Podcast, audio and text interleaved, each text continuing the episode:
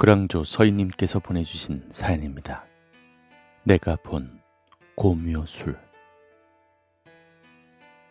이전에 섬님의 실시간 방송 중 채팅창에서 이야기했던 고묘술에 대해서 구체적으로 이야기해 볼까 해서 재주는 없지만 이렇게 글을 적어봅니다. 다소 잔인한 묘사가 있으니 주의하시기 바랍니다. S초등학교 3학년 때 등굣길 아침부터 아이들이 학교 화단에 모여 쑥덕이고 있어 호기심에 저도 그 틈에 끼어들었습니다. 거기엔 거의 아이 팔뚝만한 크기의 노란 고양이 한 마리가 머리가 깨진 채 나뭇가지에 매달려 대롱대롱 흔들리고 있었고 지금도 기억하면 오싹할 정도로 처참한 모습이었습니다.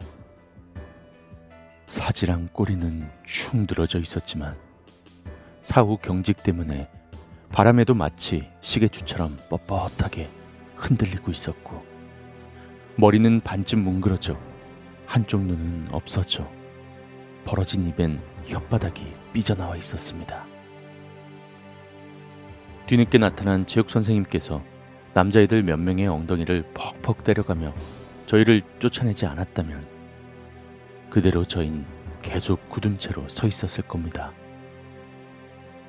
그리고 우연이었는지 그 사건이 있고 일주일이 지나지 않아 수업 중에 학교에 구급차가 들어왔고 누군가가 급하게 실려가는 것을 창문 너머로 볼 수 있었습니다. 나중에 그것이 당시 임신 중이었던 젊은 음악 선생님이었다는 것을 애들이 떠드는 것을 듣고서 알 수 있었고 시간이 지나 20대가 되었지만 그 일만은 어제 일처럼 똑똑하게 기억이 날 정도로 유년 시절의 저에게는 매우 충격적인 사건이었습니다. 그러다가 공포 라디오들을 접하다 보니 그것이 일종의 고묘술이라는 것을 알게 되었습니다. 고묘술은 고양이의 영혼을 이용하는 저주라고 합니다. 이 고묘술은 많은 저주술 가운데에도 가장 지독한 술법이며 역사상으로도 가장 흔하게 그리고 비밀리에 많이 사용되었던 저주술입니다. 고양이는 음의 속성이기 때문에 원한 같은 것을 잘 삼킨다고 하네요. 이러한 고양이의 습성을 이용해서 고양이의 영혼을 조종하여 저주를 내리는 것이죠.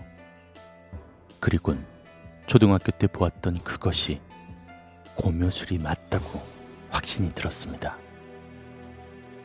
저는 그렇게 무언가에 홀렸는지 그동안 관심도 없었던 동창의 커뮤니티에 들어가 그 일에 대해서 기억하고 있던 동창들과 톡을 하게 되었습니다. 처음엔 조금 돌려가며 시시한 안부만 물어보다 본격적으로 혹시 그 선생님 기억나?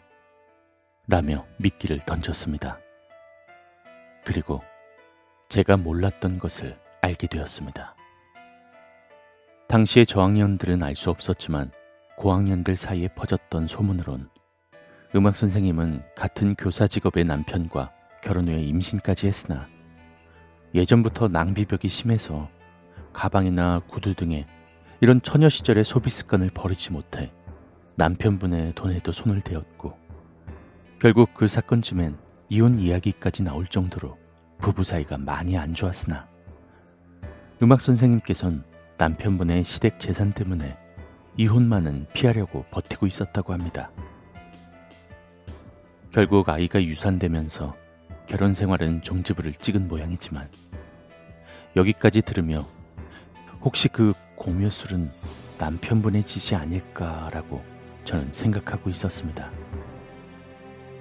하지만 동창에 이어지는 말은 사실 고양이가 매달리기 며칠 전에 6학년 학부모가 봤던 모양이야.